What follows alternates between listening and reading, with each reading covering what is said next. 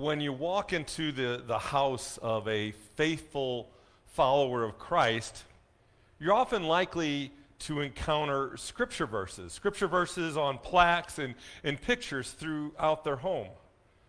And these verses actually serve as a great reminder to those who live there to see them on a daily basis. But they're also a very simple way for us to declare our faith to anyone who enters our house.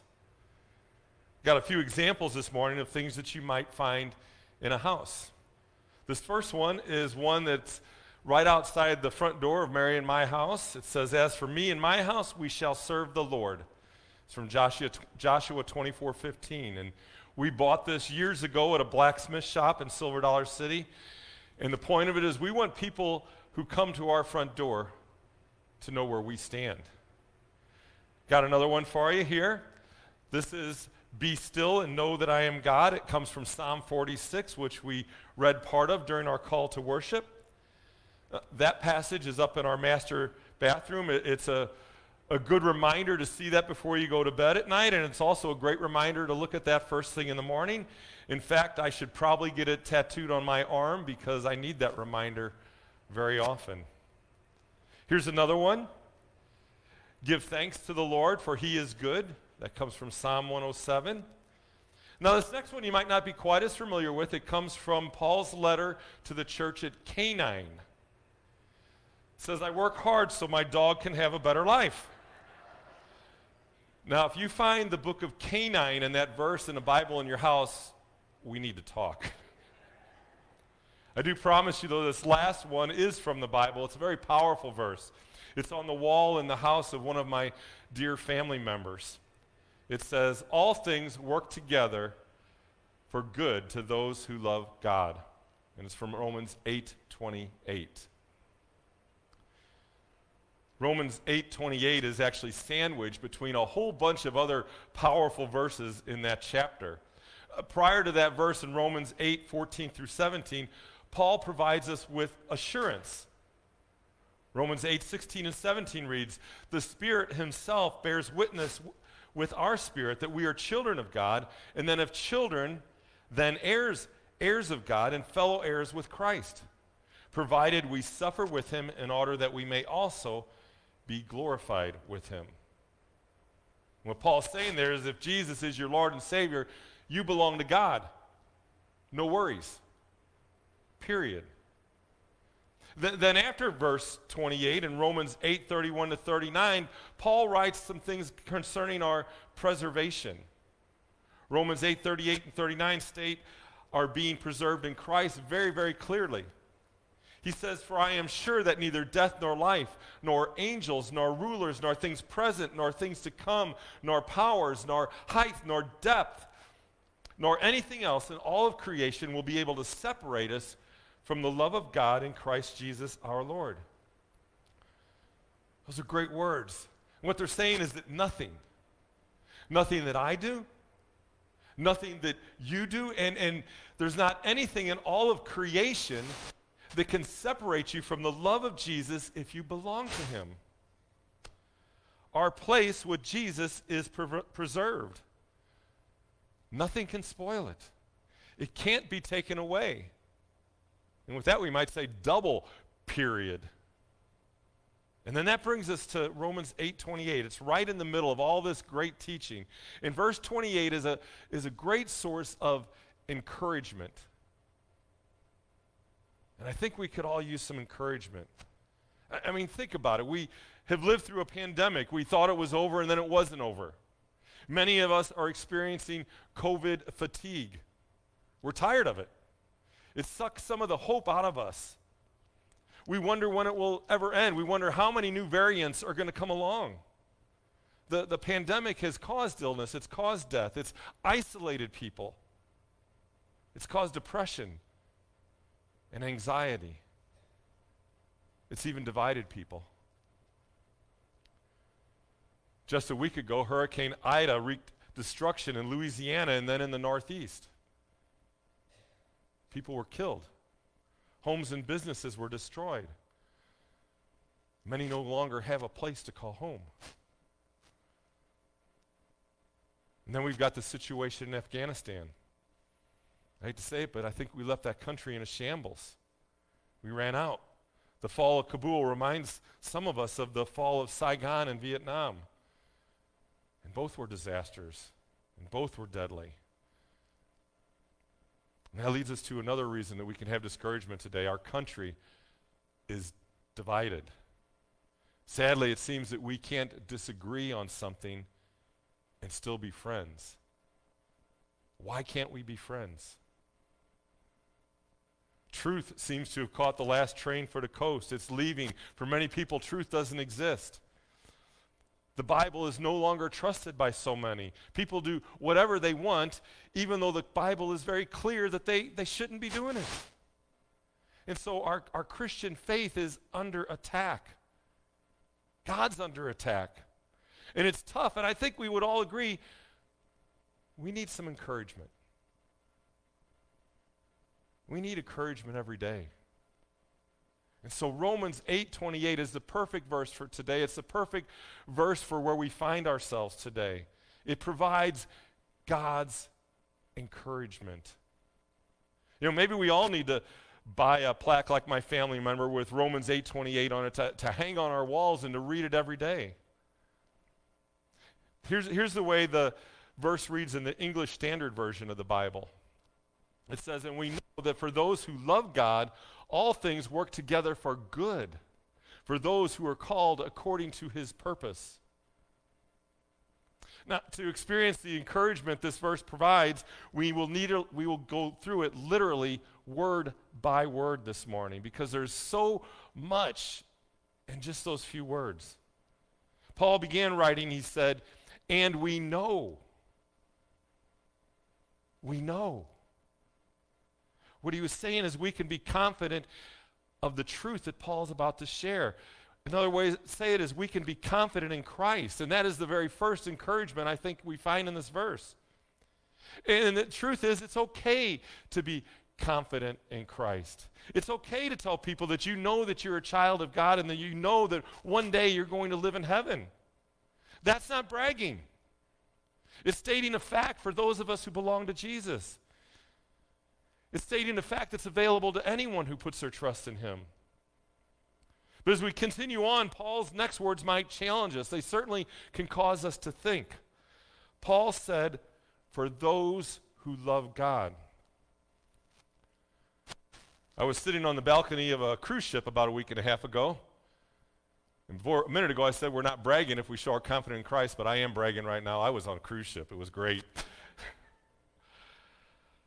But one afternoon, as I was sitting there watching the ocean go by, I had Romans 8:28 right in front of me. When I read, "For those who love God," a question hit me.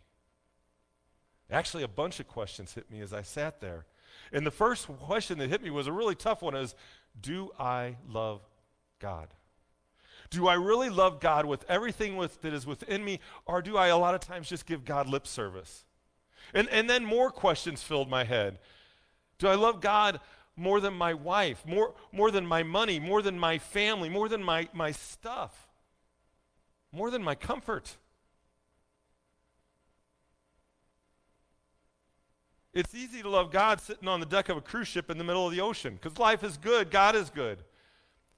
But, but what happens when my love for God or your love for God puts me, you at odds with the practices of our culture?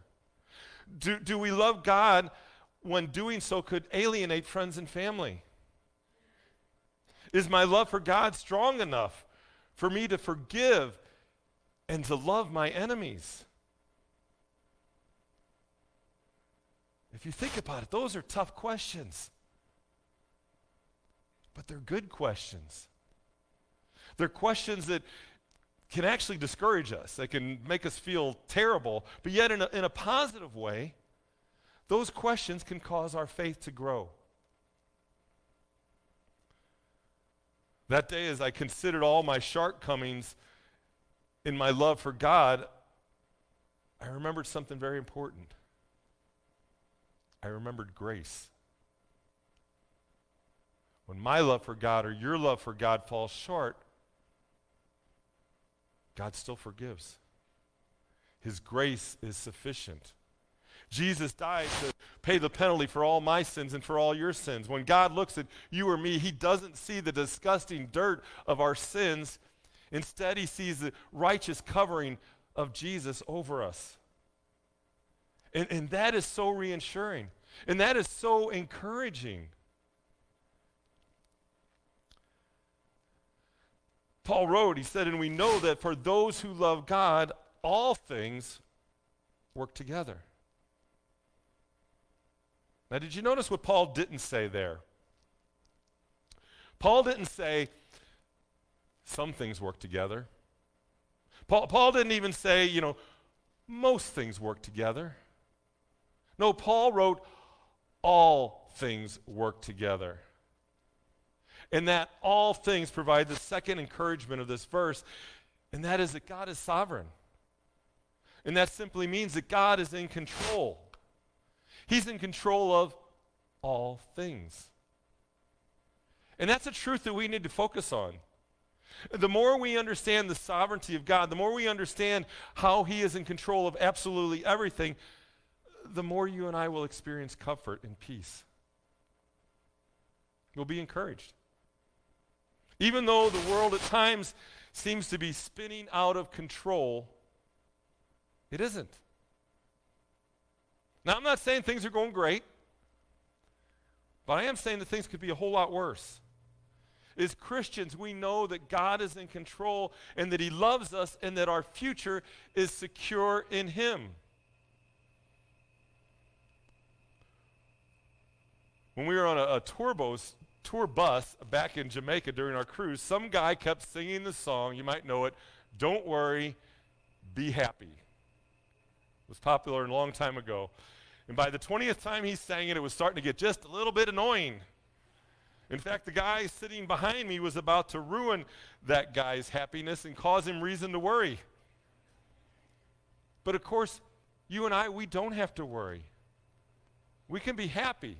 We can have joy because we know God is in control. We're blessed. I'm blessed.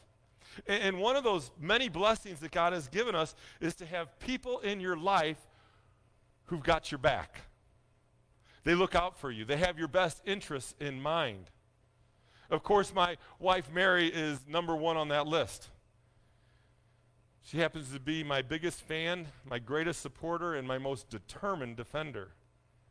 And not only that, she thinks I'm cute, smart, and eloquent.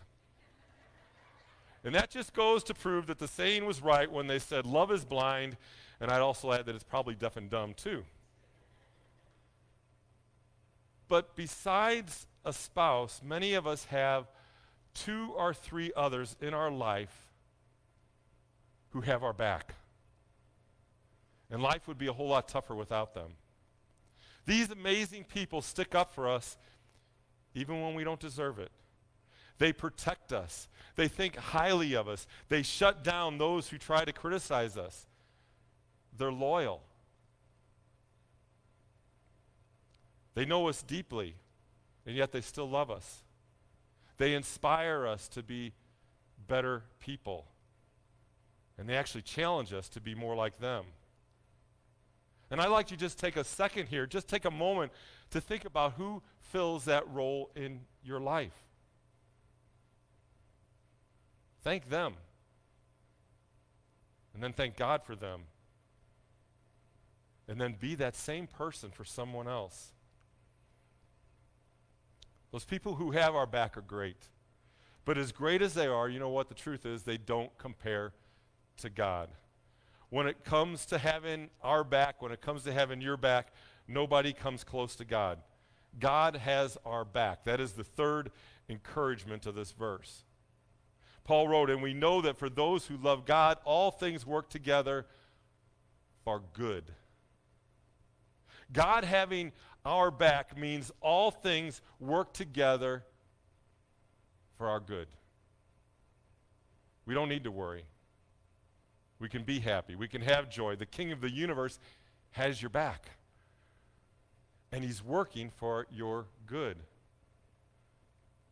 Now, when we hear that word good, is it's used here, that good may not be exactly what you and I think it is. You know, it's easy to think of God working for our good in the kind of the wrong way. Good to us might be a lot of money, great health, a perfect family, a fun job, whatever, a wonderful retirement. And those things can certainly be good. But God works for our greater good, something even better. And that greater good from God is our becoming more like Jesus. And it's a lifelong process. We never arrive. It's, a, it's something that's called sanctification. And that simply means we become more holy. God wants his children, he wants us to be sanctified, to grow in holiness, to look a little more like Jesus every day.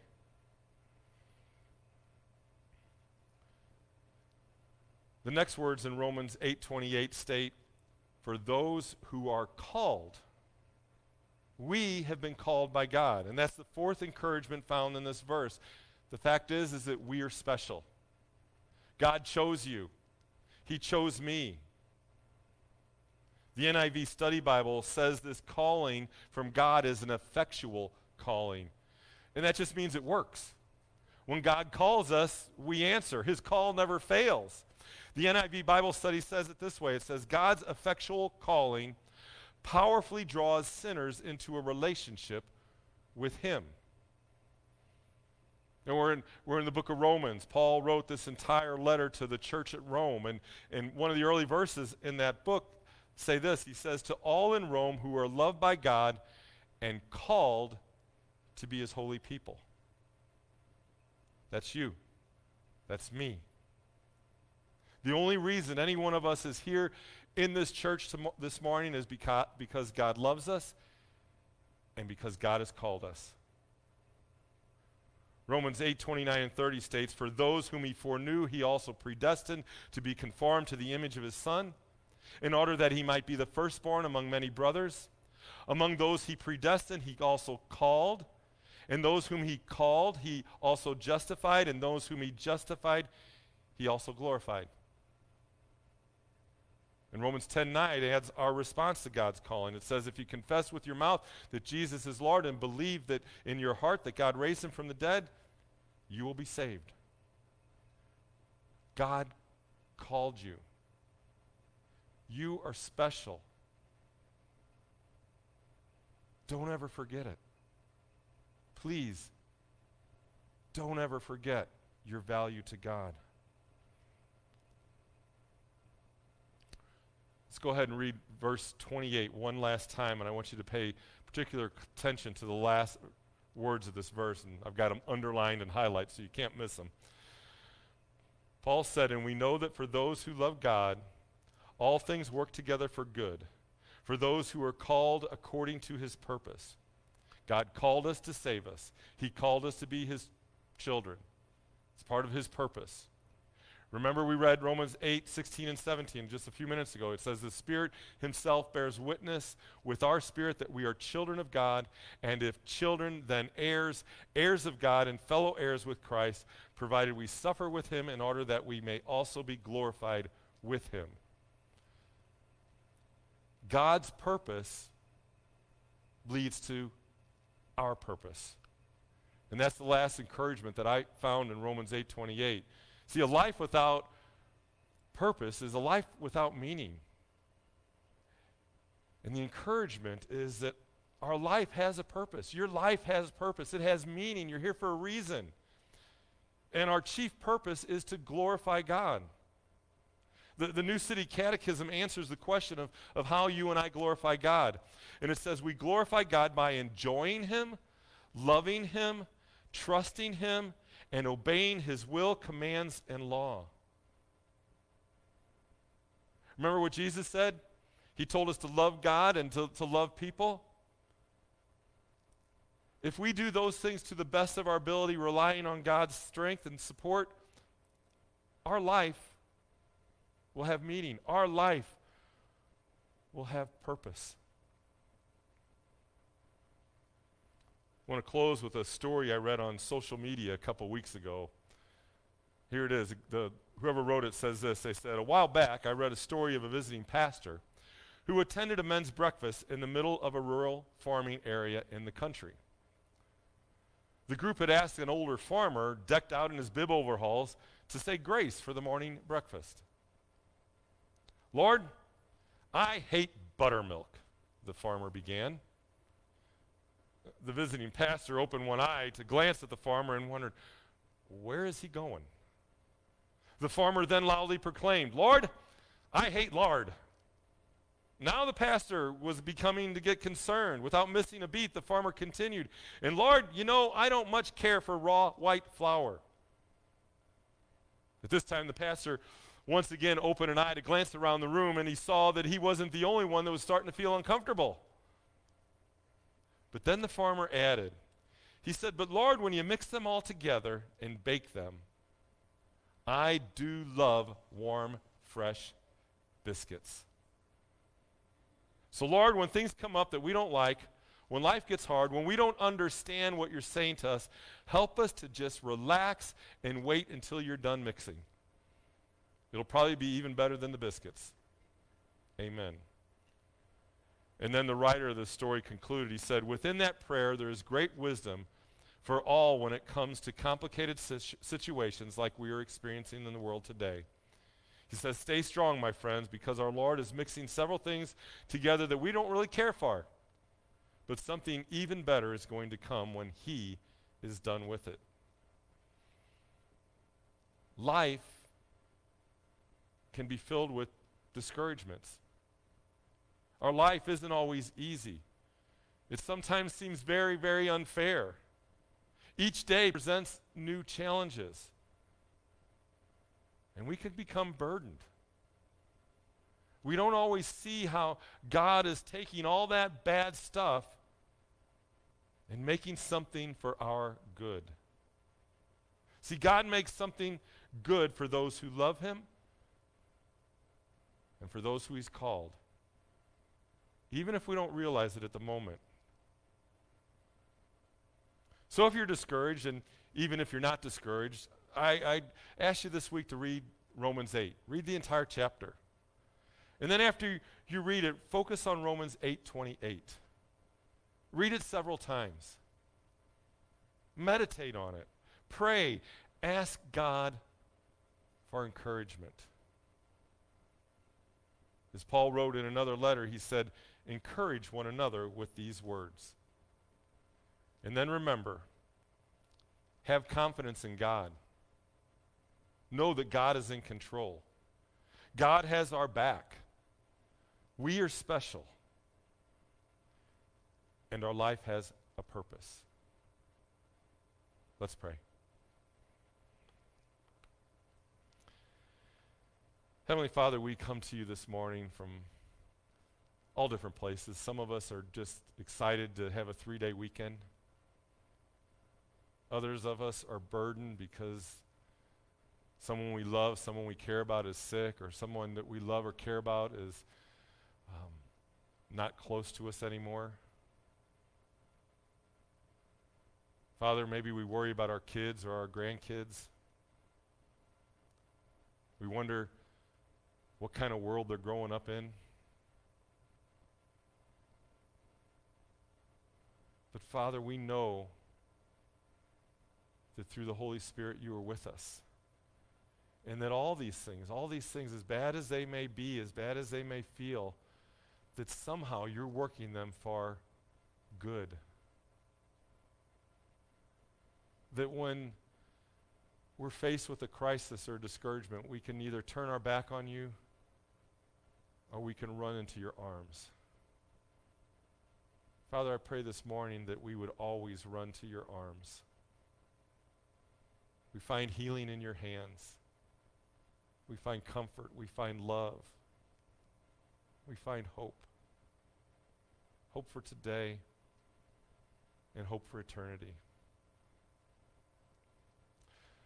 Father, we close this prayer by praying the words together that are commonly known as the Lord's Prayer, saying together, Our Father, who art in heaven, hallowed be thy name.